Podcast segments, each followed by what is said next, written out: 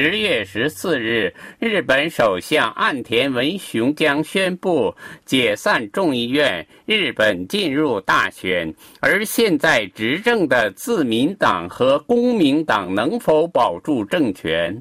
如果执政党在大选中没有达到众议院议席的半数，自民和公明执政两党就会下野，岸田文雄就会成为日本任期最短的首相。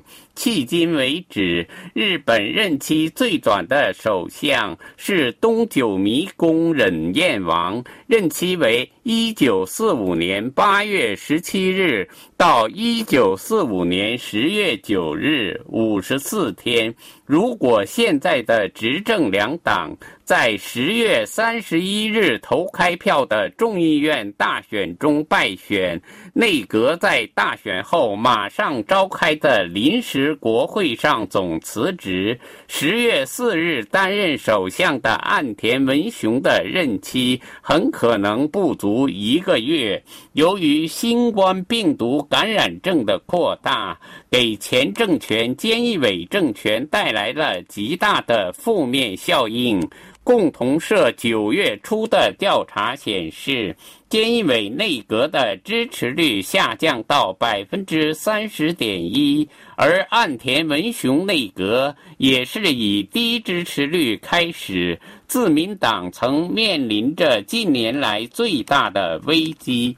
在选举分析方面，享有盛誉的选举分析家松田新。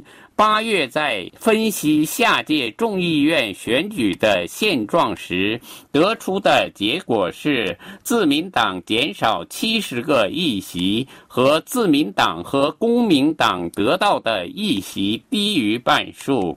下届众议院选举的执政党和在野党争夺四百六十五个议席，需要获得二百三十三个议席，才能保住执。执政党在众议院的多数席位，自民党目前的议席数为二百七十五议席。如果减少四十三个议席，自民党就不再能够单独过半数。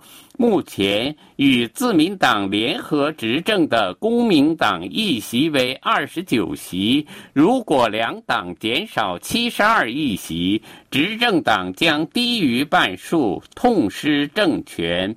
看来，对于新冠疫情的对应，确实使日本执政两党面临着很大的危机。但是，对于执政党来说的救命稻草，是最近新冠疫情发生根本性的好转。